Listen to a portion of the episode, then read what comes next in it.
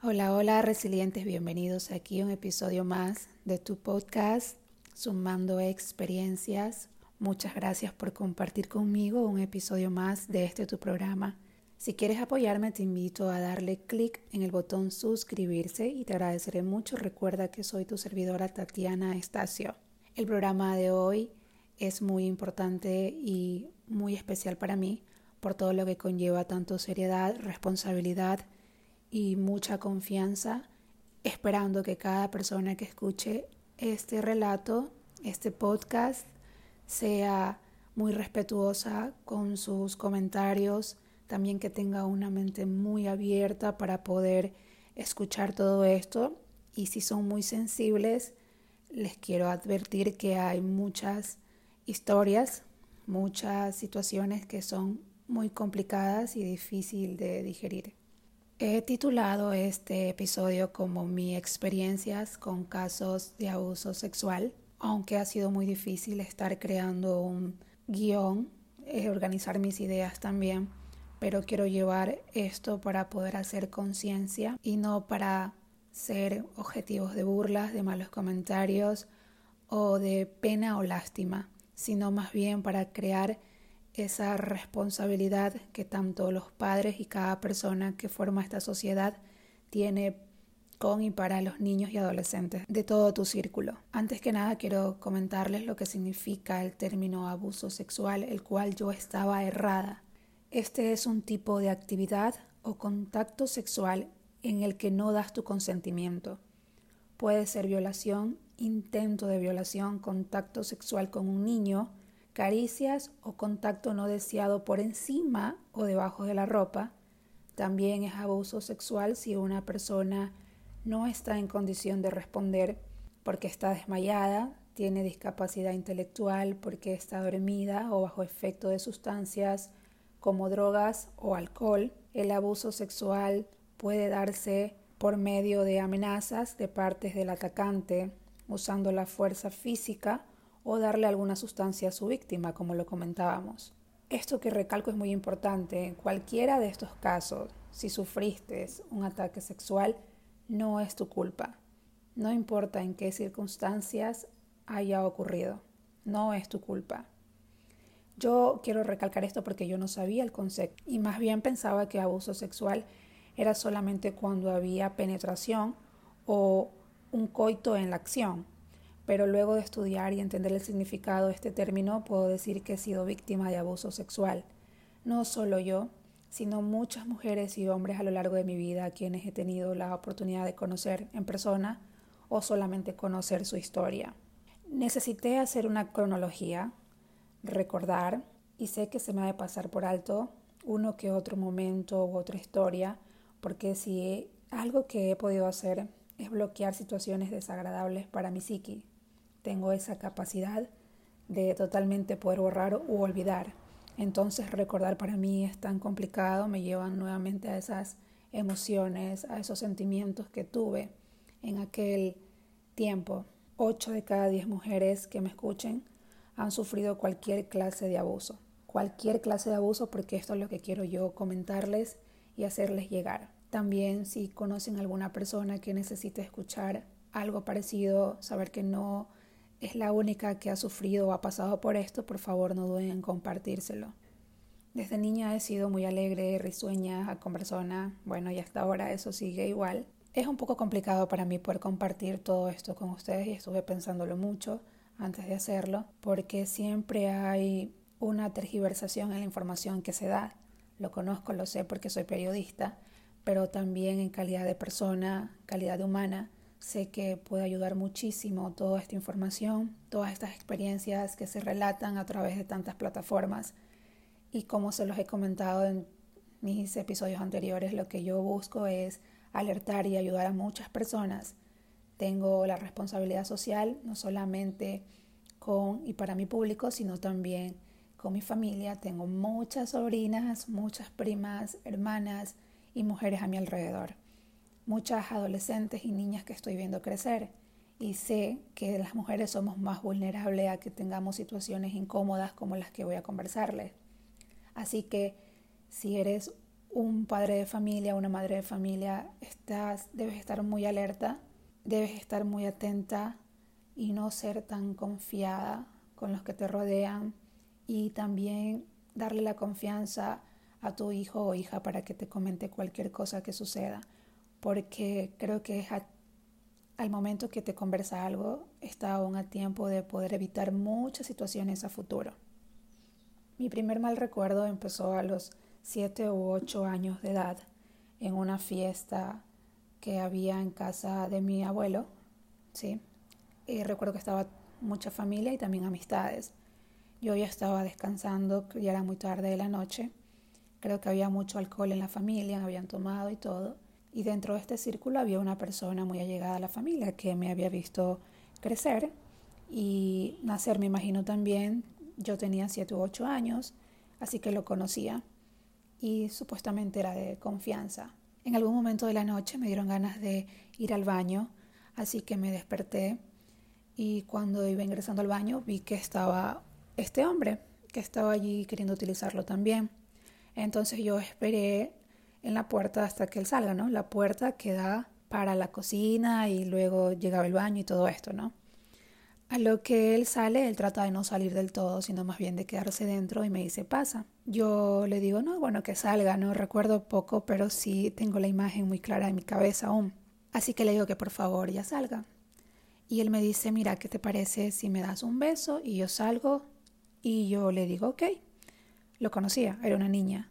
Entonces le doy un besito en la mejilla y él me dice, dame uno en la boca.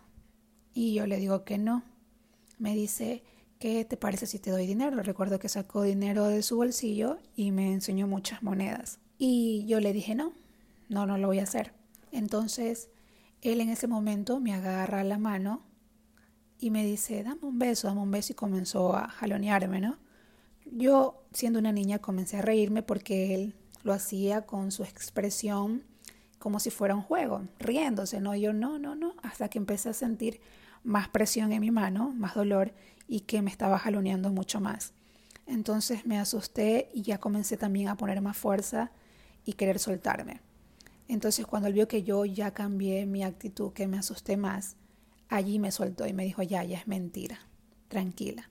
Pero yo recuerdo que él me estaba jalando hacia él para ingresarme al baño. Recuerdo tanto eso. Que si recuerdo eso es porque entonces de la puerta quedaba la cocina al otro ambiente de la casa, es decir, que me estuvo arrastrando por lo menos un metro, más o menos. Me asusté muchísimo, él salió todo, me acosté a dormir, pero siempre me quedé con eso en mi mente.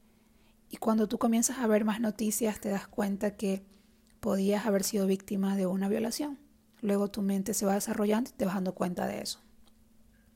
Yo no le comenté nada a mis padres, nada a ninguno de ellos, a ningún familiar, pero siempre tenía eso en la cabeza cuando yo iba a la casa de mis abuelos y lo veía él allí. Lo veía él tranquilamente saludándome como si nada hubiera pasado.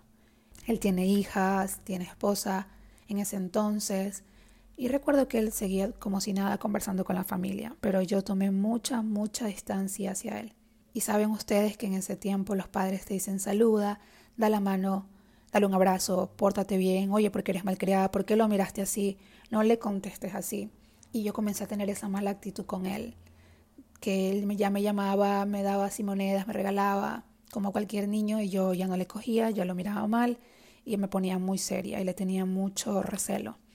Entonces mi mamá siempre me decía, oye, salúdalo, ven acá, compórtate, da la mano, dale un abrazo. Y esa es una bandera roja para mí que si alguno de ustedes ven que su hijo está un poco reacio con alguien cercano a ustedes, deben preguntarle con mucha confianza, no con amenazas, no poniendo un palo, ojo, un látigo encima de la mesa o poniendo castigos encima de la mesa si no te lo dice.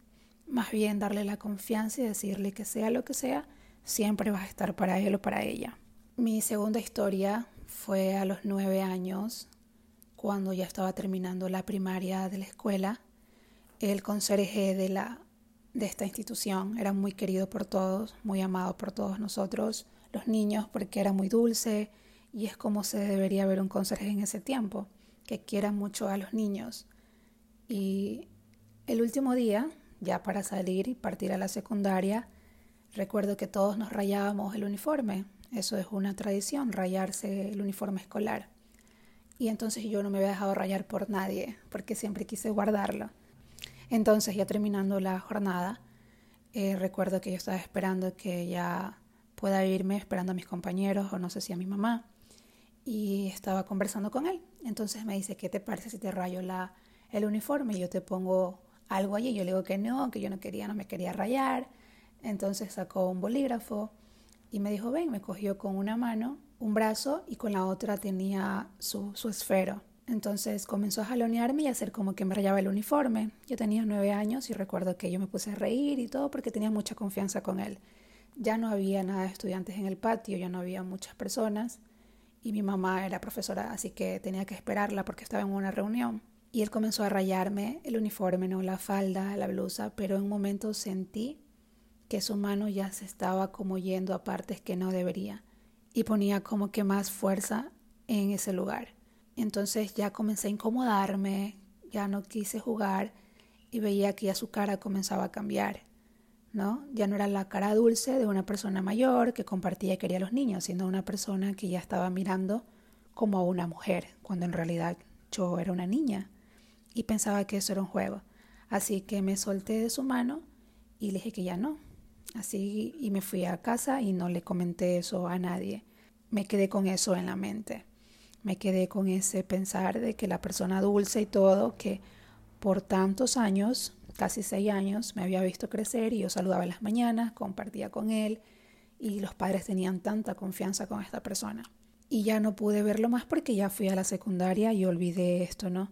Pero aún tengo eso en mi mente y creo que los conserjes o personas que estén encargadas de llevar a una institución donde hay niños, debe ser una persona que tenga su espacio con ellos, que tenga una distancia muy grande. Prefiero ver a una persona que le digan que es seria, que es molesta, a que sea la persona cariñosa y mucho menos si es sobre todo un varón, un hombre quien está llevando el control en, ese, en esa institución. Mi tercera experiencia con un caso de abuso sexual fue a los 13 años.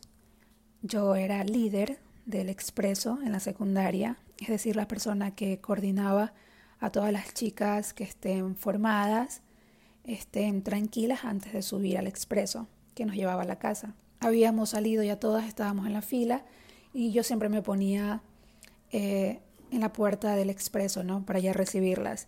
Y la sublíder me llamó y me dijo que había un problema en la fila. Yo fui a ver me acerqué y les comenté qué pasaba, chica, les pregunté y todo. Y una y yo escucho la pelea de ellas dos.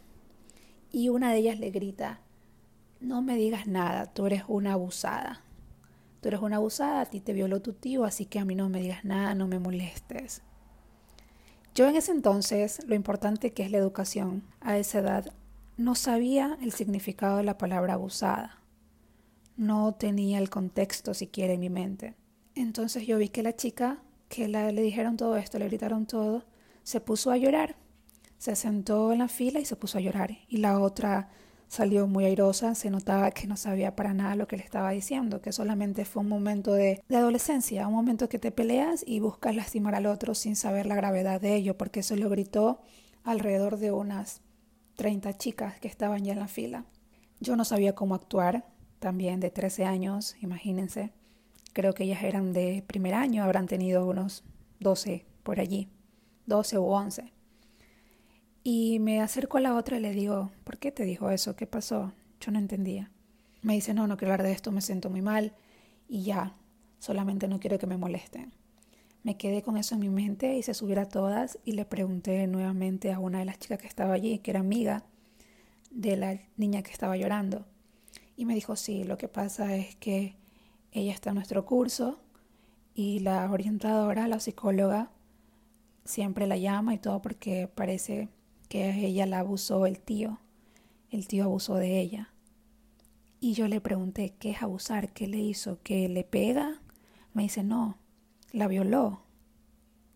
Y para mí me quedé trastornada en ese momento de ver una niña más pequeña que yo, que yo era pequeña, no 13, pero ella de 11 y saber que ya tenía esa mala experiencia y que otra de nuestras compañeras se lo gritó ante todas sin saber la gravedad. Y muchas chicas se alejaron de ella por ese comentario. Muchas comenzaban a verla mal, muchas comenzaron a hablar cosas y a difundir muchos malos comentarios, tanto en su higiene personal, porque recuerdo que ella sí no tenía muy buena higiene. Parece que venía de un, un hogar muy problemático y comenzaron siempre a rechazarla. No entendía esto, no puedo decir que formé parte de eso porque yo estaba en shock sin saber qué es lo que realmente pasaba, qué es lo que le había pasado a ella y no pude hacer más. No lo sé cómo habrá terminado todo esto porque en ese momento no se le dio tanta importancia. dijimos, bueno, es algo que pasa. No sé en qué habrá terminado todo esto, no recuerdo siquiera el nombre de ella porque solamente era compañera de expreso. Creo que ya con el tiempo no la vi más, la han de haber sacado de allí. Pasó algún tiempo más y recuerdo que ya ella por problemas económicos se había había decidido salir del expreso y ya no estaba más allí. Así que no la vimos más. No supe más nada de ella, pero sí tengo muy presente cómo fue esta situación adelante de muchas otras chicas y cómo muchas se burlaban sin saber la gravedad de esto.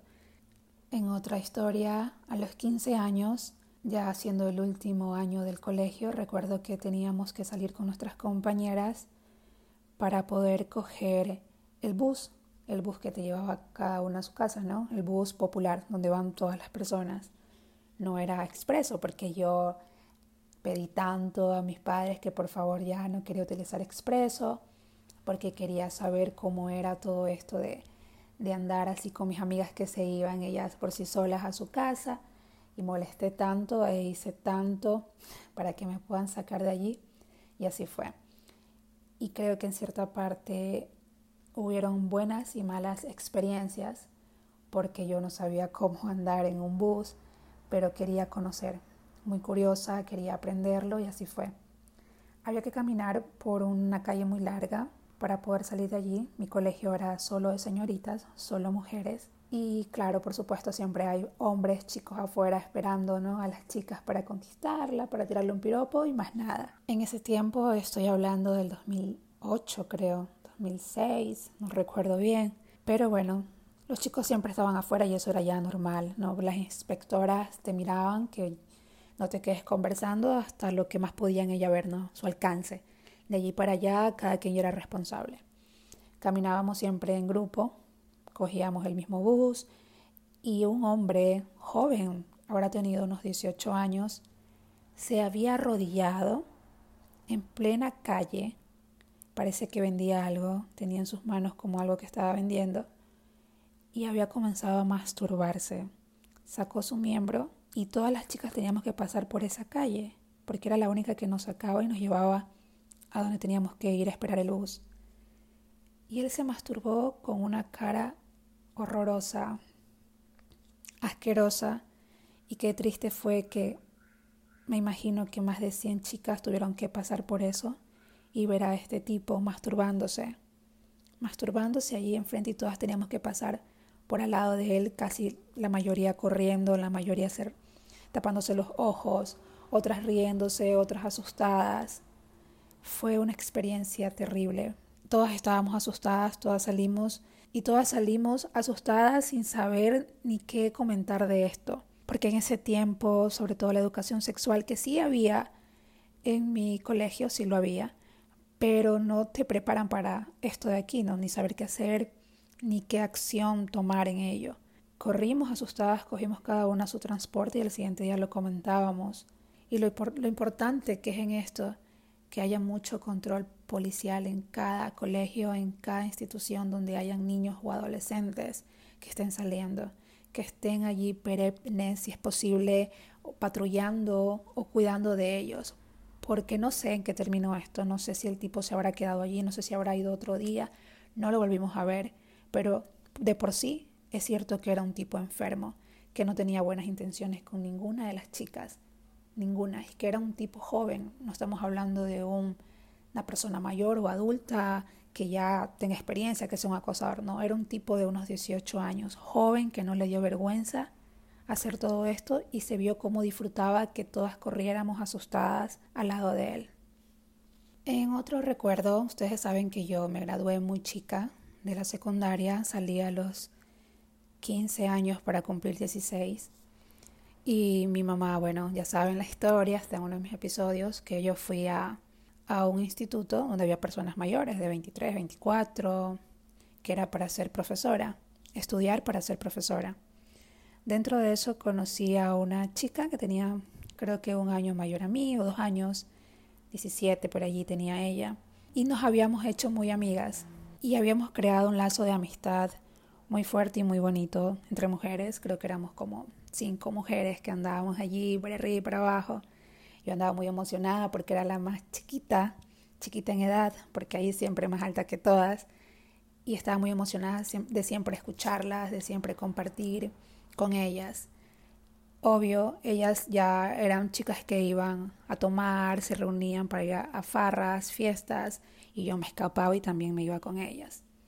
Había una en nuestro grupo que siempre tomaba mucho, tomaba mucho y siempre que lo hacía lloraba. Lloraba pero nunca nos decía por qué.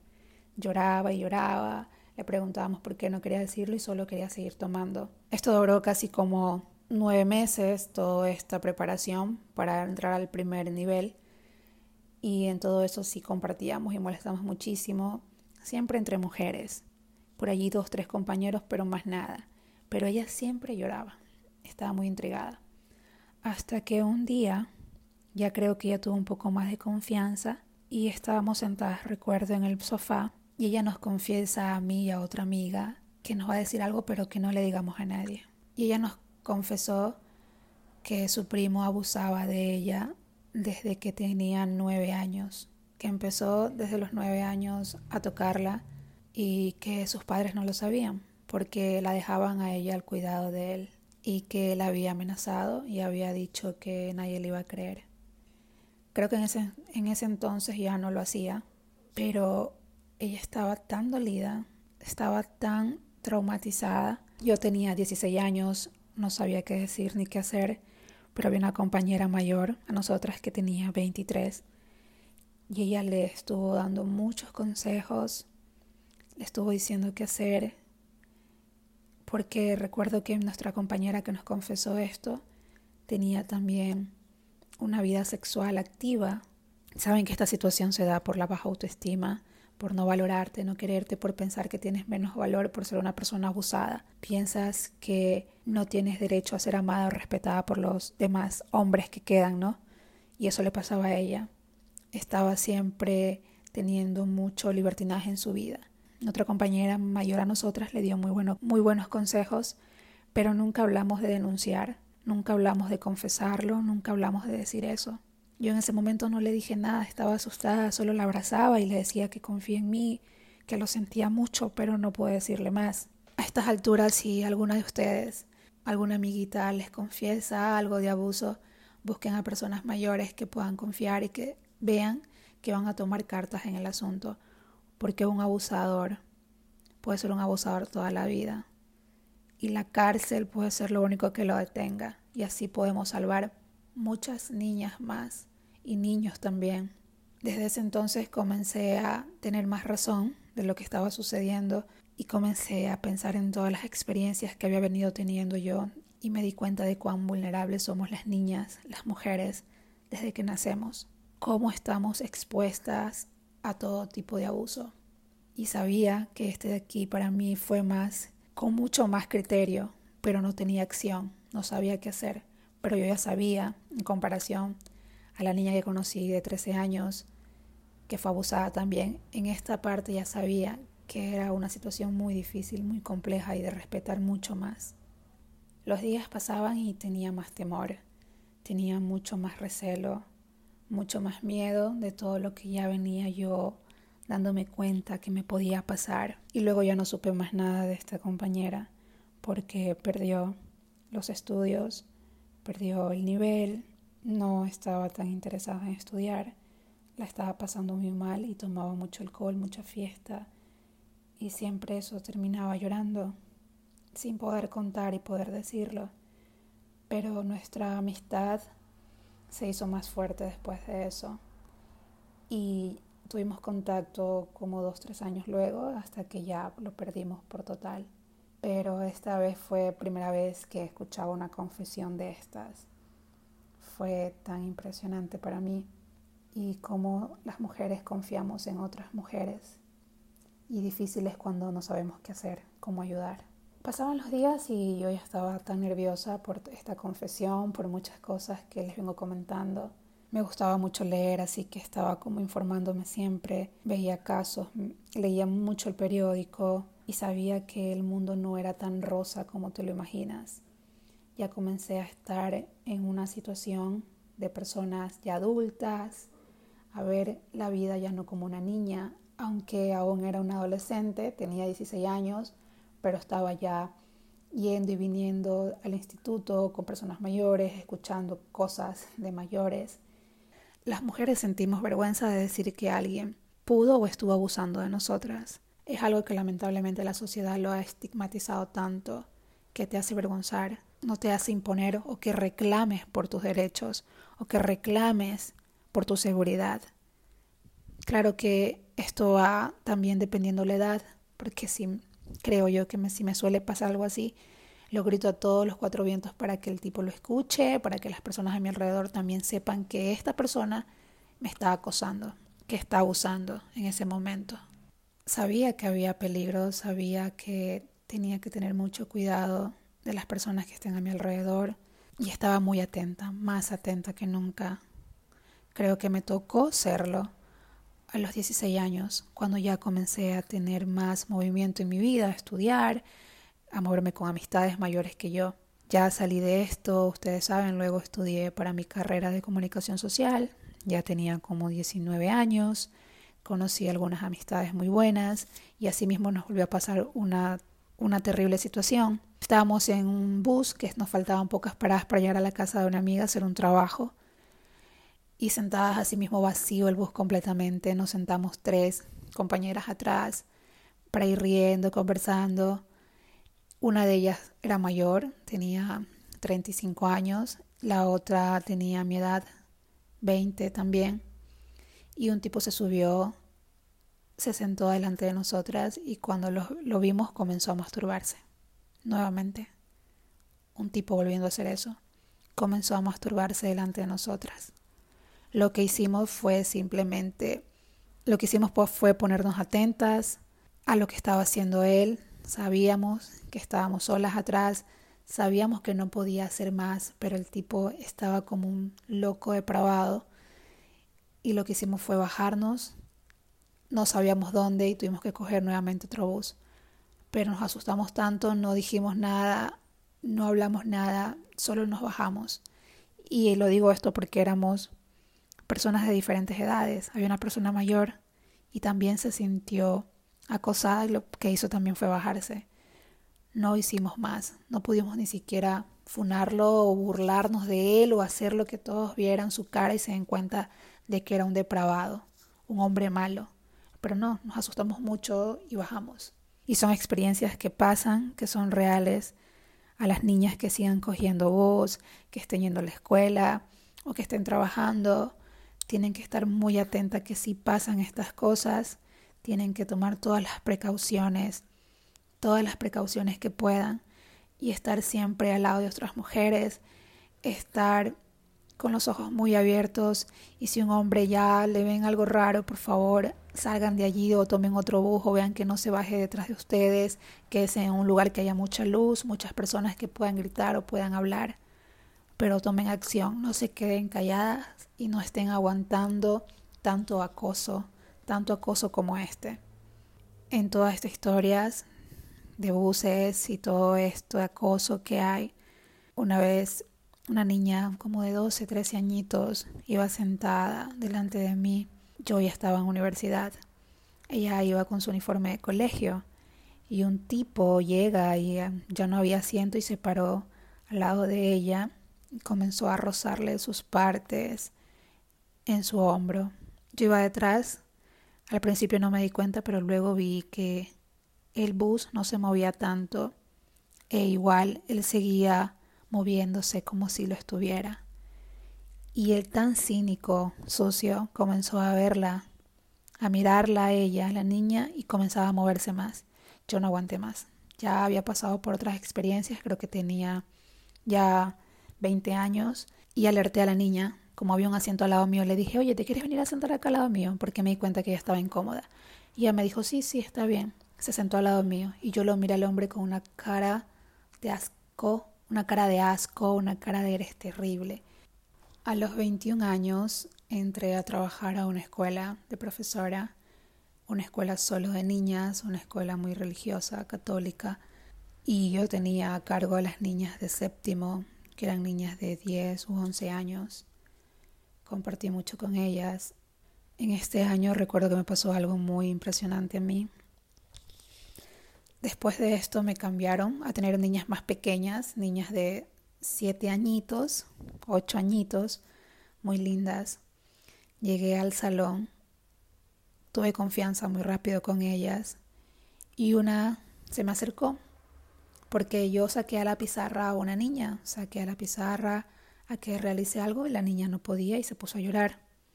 Entonces la dejé, le pregunté en su asiento qué le pasaba, no me quería conversar. Pero como son niñas, así es, siempre hay una que es mucho más curiosa. Y se me acercó y me dijo, Miss, lo que pasa es que el padrastro abusó de ella y ella tiene problemas. Para mí recibir ese, esa noticia con niñas pequeñas, niñas que yo estaba viendo a diario, fue terrible, fue muy difícil.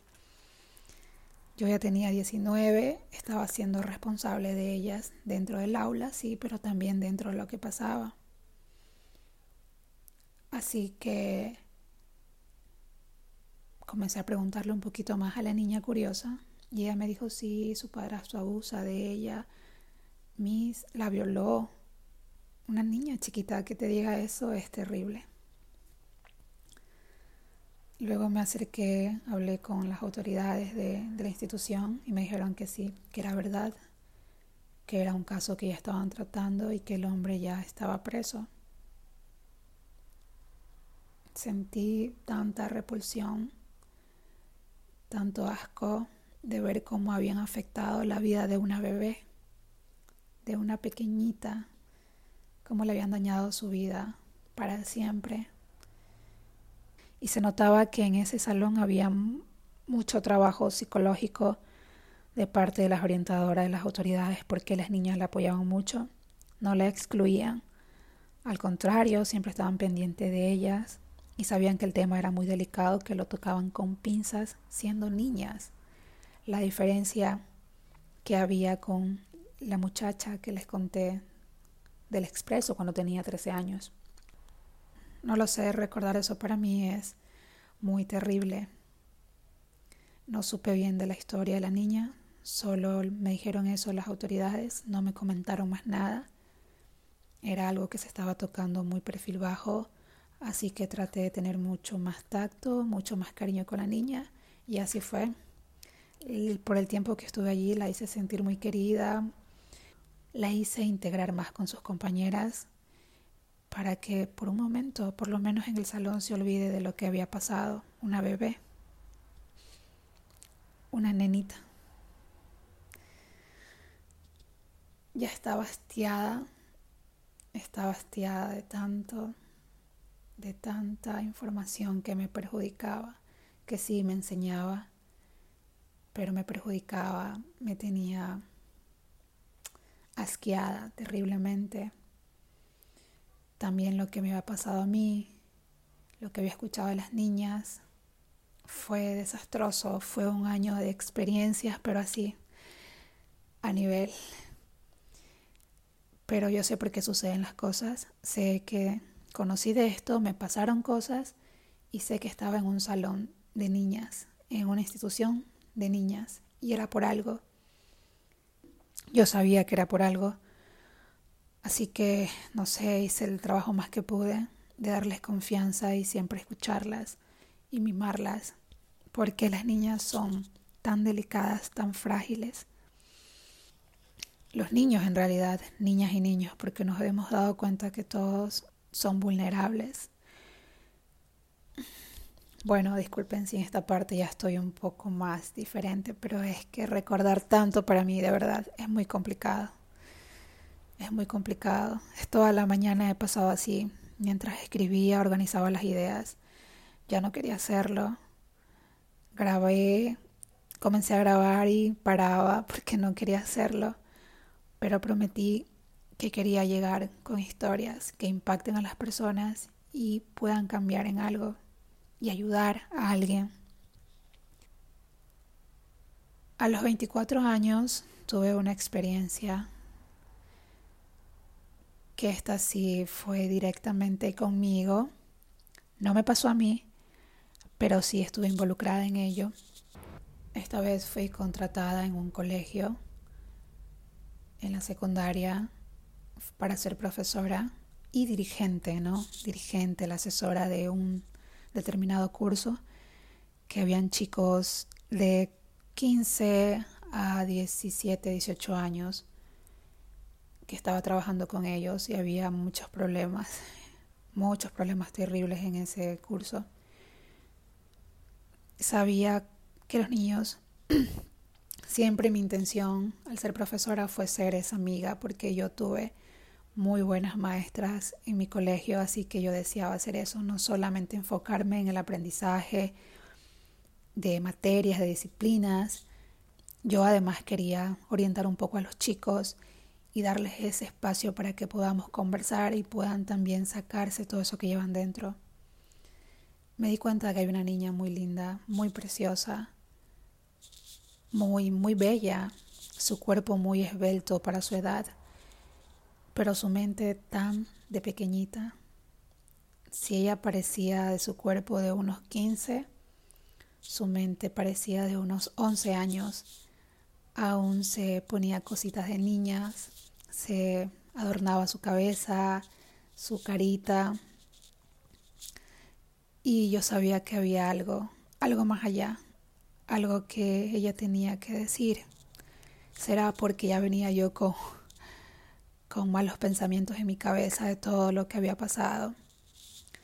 También porque no había buena relación de ella con su padrastro, un hombre que la tenía desde muy pequeña.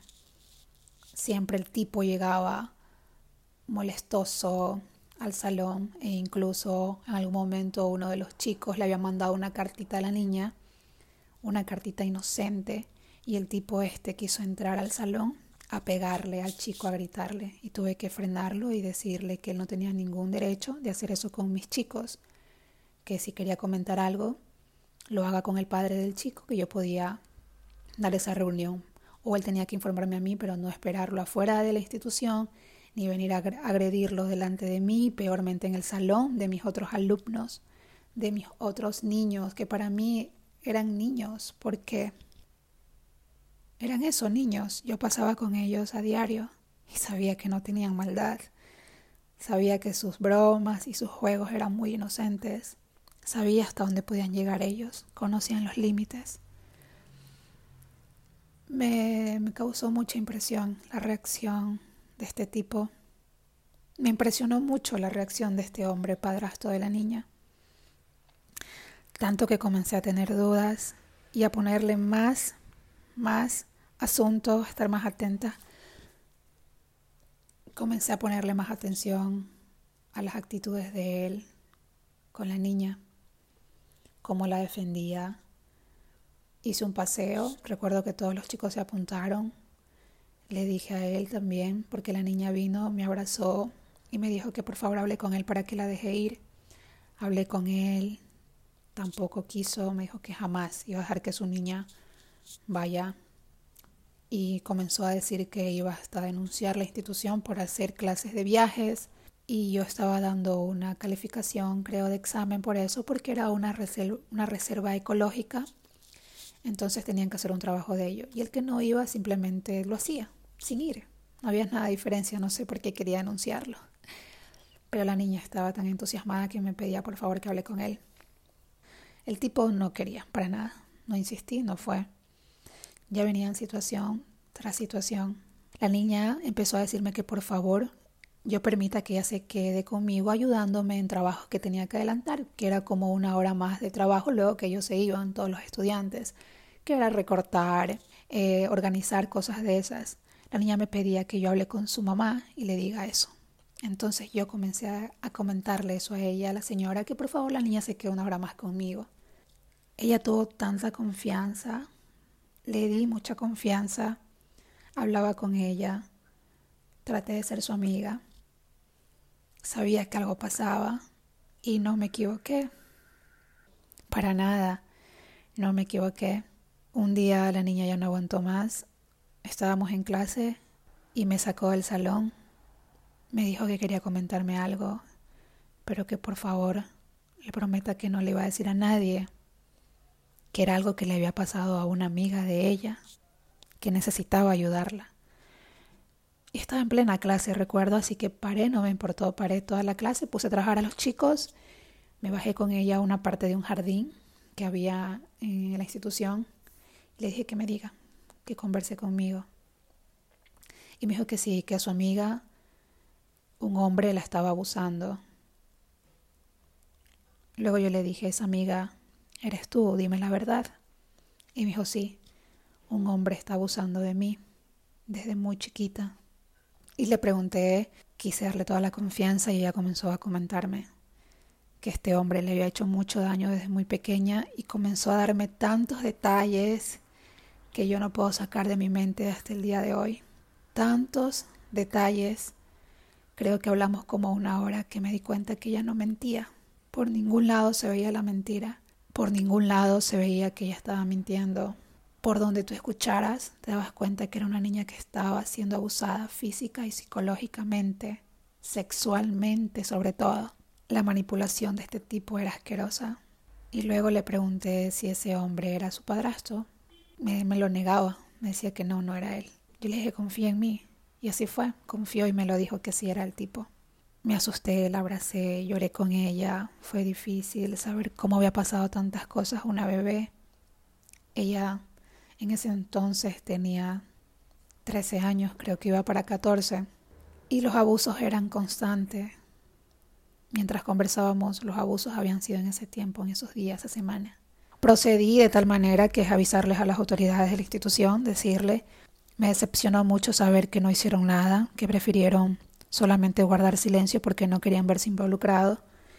Me decepcionó tanto, tanto que necesitaba yo en ese momento renunciar pero por ella no lo hice, quería estar pendiente de ella.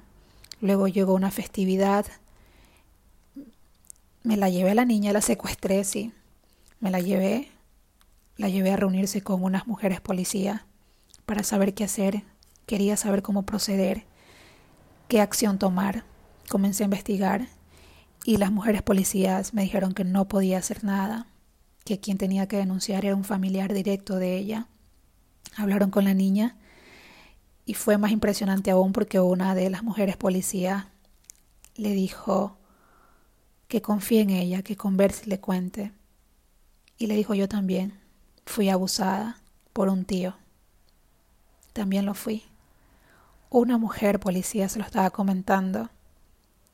Fue una situación y un, un escenario que no se lo deseo a nadie. En ese momento ver cómo el mundo de verdad estaba destruyendo a tantas mujeres. No podía dormir yo, no podía comer bien, de pensar qué hacer y que me digan que no podía ayudarla, que tenía que esperar nada más que los padres actúen o algún familiar directo. La niña sí lo acusó, los hermanos mayores se enteraron, tomaron acción, el hombre huyó, el hombre huyó, se perdió. No tuve más contacto con la niña porque se la llevaron. Yo me decepcioné tanto con la institución y con ciertas compañeras que no me apoyaron. Agradecí mucho a la mujer policía que fue valiente y dio también su testimonio y le dijo muchas cosas valiosas a ella y le demostró que se puede salir adelante porque ella era una mujer policía que estaba ayudando a los demás. Estaba tan, tan dolida con todo esto que al final no sé cómo habrá terminado todo esto con ella pero me enteré de muchas cosas que me decepcionaron muchas cosas que me dolieron aún más porque no tuvo ella apoyo de sus familiares. Simplemente lo dejaron pasar por otros, por otros intereses económicos que tenían allí con el tipo. Así que me alejé, renuncié a la institución y dije, no sé, ¿qué más puedo hacer para ayudar? Lo intenté, quise hacerlo, lo tuve en mis manos, pero no pude dar todo de mí.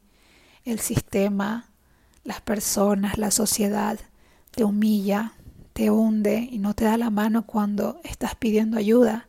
¿Quién más podría ayudar que los profesores si una niña te confiesa algo así? ¿Quién más podría hacerlo? Me sentí con toda la responsabilidad cuando ella me dio cada palabra con confianza hacia mí y no pude hacer tanto como quería.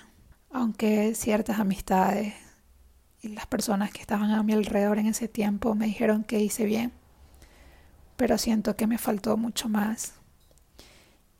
Y siento que estoy retrasando todos mis planes que yo tengo pensado en poner en práctica para ayudar a muchas niñas, muchas mujeres. Uno de esos fue hacer mi tesis acerca del femicidio y de la violencia contra la mujer y darme cuenta y conocer e ir a investigar, hacer entrevista a instituciones que se encargan de, amparar a la mujer. Y recuerdo que una de las directoras de ese lugar me dijo, oye Tatiana, no, tienes, no, no sabes cuántas historias he escuchado yo aquí, que las que tú me dices les quedan cortas. Esto es muy difícil, es de llenarse de valentía, ser fuerte saber qué hacer con tanta información, cómo convertirla en algo que favorezca, en algo que ya no siga destruyendo más, en algo que no te avergüence, no te dé pena, sino más bien que haga conciencia.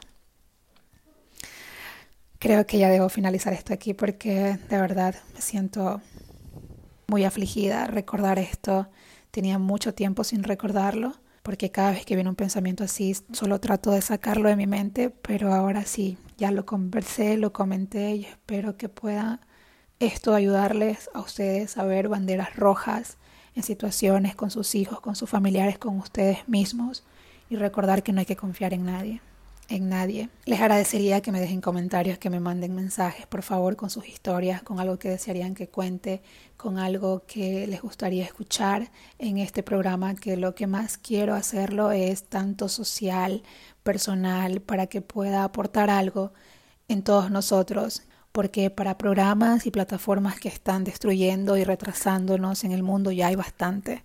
Solamente quiero formar parte de ese grupo que está ayudando con un granito de arena a cambiar algo, a convertir algo para mejor. Les invito a conocerme en cualquiera de mis redes que me encuentro como Tatiana Estacio y dejarme cualquier mensaje. No olviden suscribirse en cualquiera de la plataforma que me estén escuchando. De esa manera me están apoyando para que este programa siga en pie. Les agradezco mucho. Tengan una linda tarde resilientes.